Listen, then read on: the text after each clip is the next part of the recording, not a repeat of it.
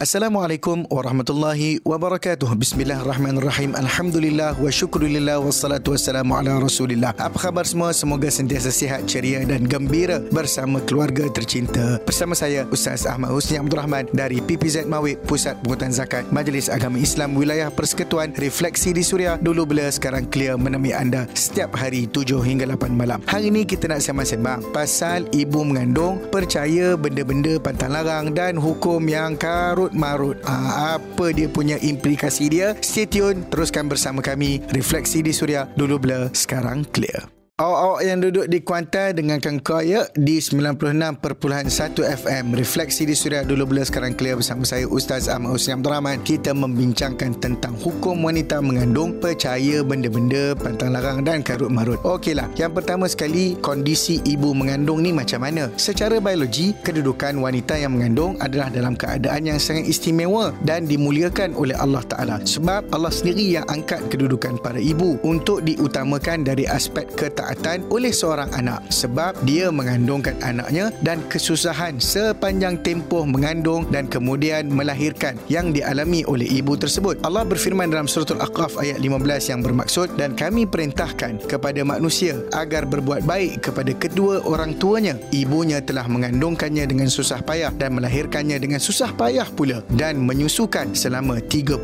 bulan lamanya. Nak tahu lebih lanjut perbincangan kita? Stay tune. Refleksi di Suria. Dulu blur, sekarang clear.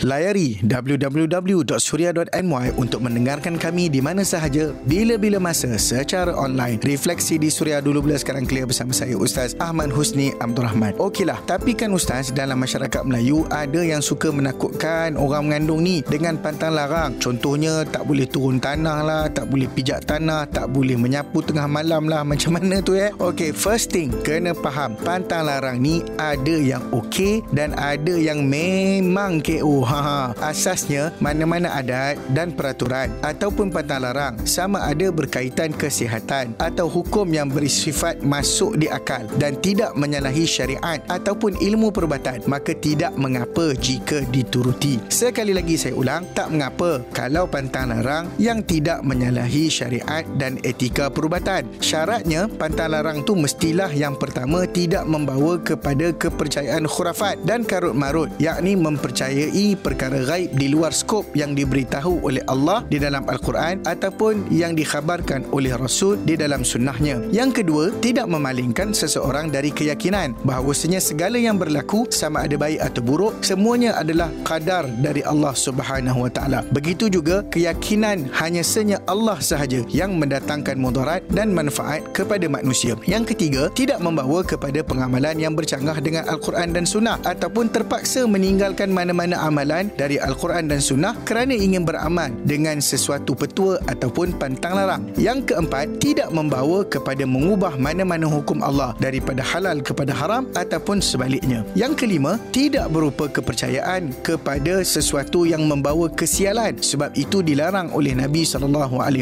dan juga yang terakhir, tidak berupa tilikan ataupun tenung nasib kerana ia juga dilarang oleh Nabi SAW. Clear semua? Refleksi di Suria dulu bila sekarang clear. Refleksi di Suria dulu bila sekarang clear bersama saya Ustaz Ahmad Abdul Rahman kita membincangkan tentang mempercayai pantang larang ketika mengandung. Okeylah, ada satu cerita yang viral dekat luar sana. Ni orang mengandung ni dah mengandung salin lepas tu dalam keadaan mereka itu nifas. Tak mandi 40 hari ya Allah sebab ada kepercayaan tertentu katanya tak boleh mandilah sehingga habis nifas dan seumpamanya. So apa nasihat Ustaz kepada those mami out there? Okeylah. Pertama sekali bab-bab yang tak mandi tu janganlah tak mandi ya. Ya Allah sampai pengsan doktor tu dibuatnya. Islam suruh kita jaga kebersihan walau dalam apa jua keadaan sekalipun. Yang paling penting kebersihan itu diutamakan dan kebersihan juga menjamin kesihatan seorang ibu itu. Kalau dalam keadaan 40 hari dalam nifas tak mandi tu macam mana? Janganlah percaya kata tak boleh mandilah. Hukum Islam tetap boleh mandi tak ada masalah. Cuma bila dah habis nifas tu kena mandilah untuk menukar keadaan diri kita kita daripada kondisi nifas kepada kondisi setelah selesai nifas iaitulah mandi wajib. Yang tu kena mandilah kat ujung. Tapi hari-hari tak ada masalah. Bolehnya mandi. Pakailah shampoo pakailah segala mana benda yang wangi-wangi tu supaya kebersihan kita terjaga dan kebersihan ni satu benda yang dituntut dalam agama. Yang kedua jauhilah perkara karut marut tahyul dan whatsoever. Tak boleh turun tanah tak boleh sapu sampah malam hari takut hilang rezeki dan semua yang karut tu tak ada kena-mengena pun dalam agama. Cuma ada satu bab. Ha, orang kata tak boleh seksa binatang kan? Memanglah seksa binatang tu tak kira lah mengandung ke ataupun tak ke? Memang tak boleh seksa. Tapi ia tidaklah berkaitan dengan kenan dan seumpamanya. Petua dan pantang larang yang jelas bercangkah dengan syariat adat Al-Quran haram diamalkan sebab ia boleh merosakkan akidah kita. Untuk nak tahu amalan orang terdahulu dalam budaya Melayu sama ada boleh ikut ataupun tak boleh ikut kena cross check dulu dengan Al-Quran ataupun sunnah ataupun tanya mana-mana ustaz atau pakar dalam soal agama. Terbaiknya ibu mengandung banyakkan berzikir, baca Al-Quran dan beribadah kepada Allah Subhanahu Wa Taala. Kelas gitu. Refleksi di Suria dulu blur sekarang clear.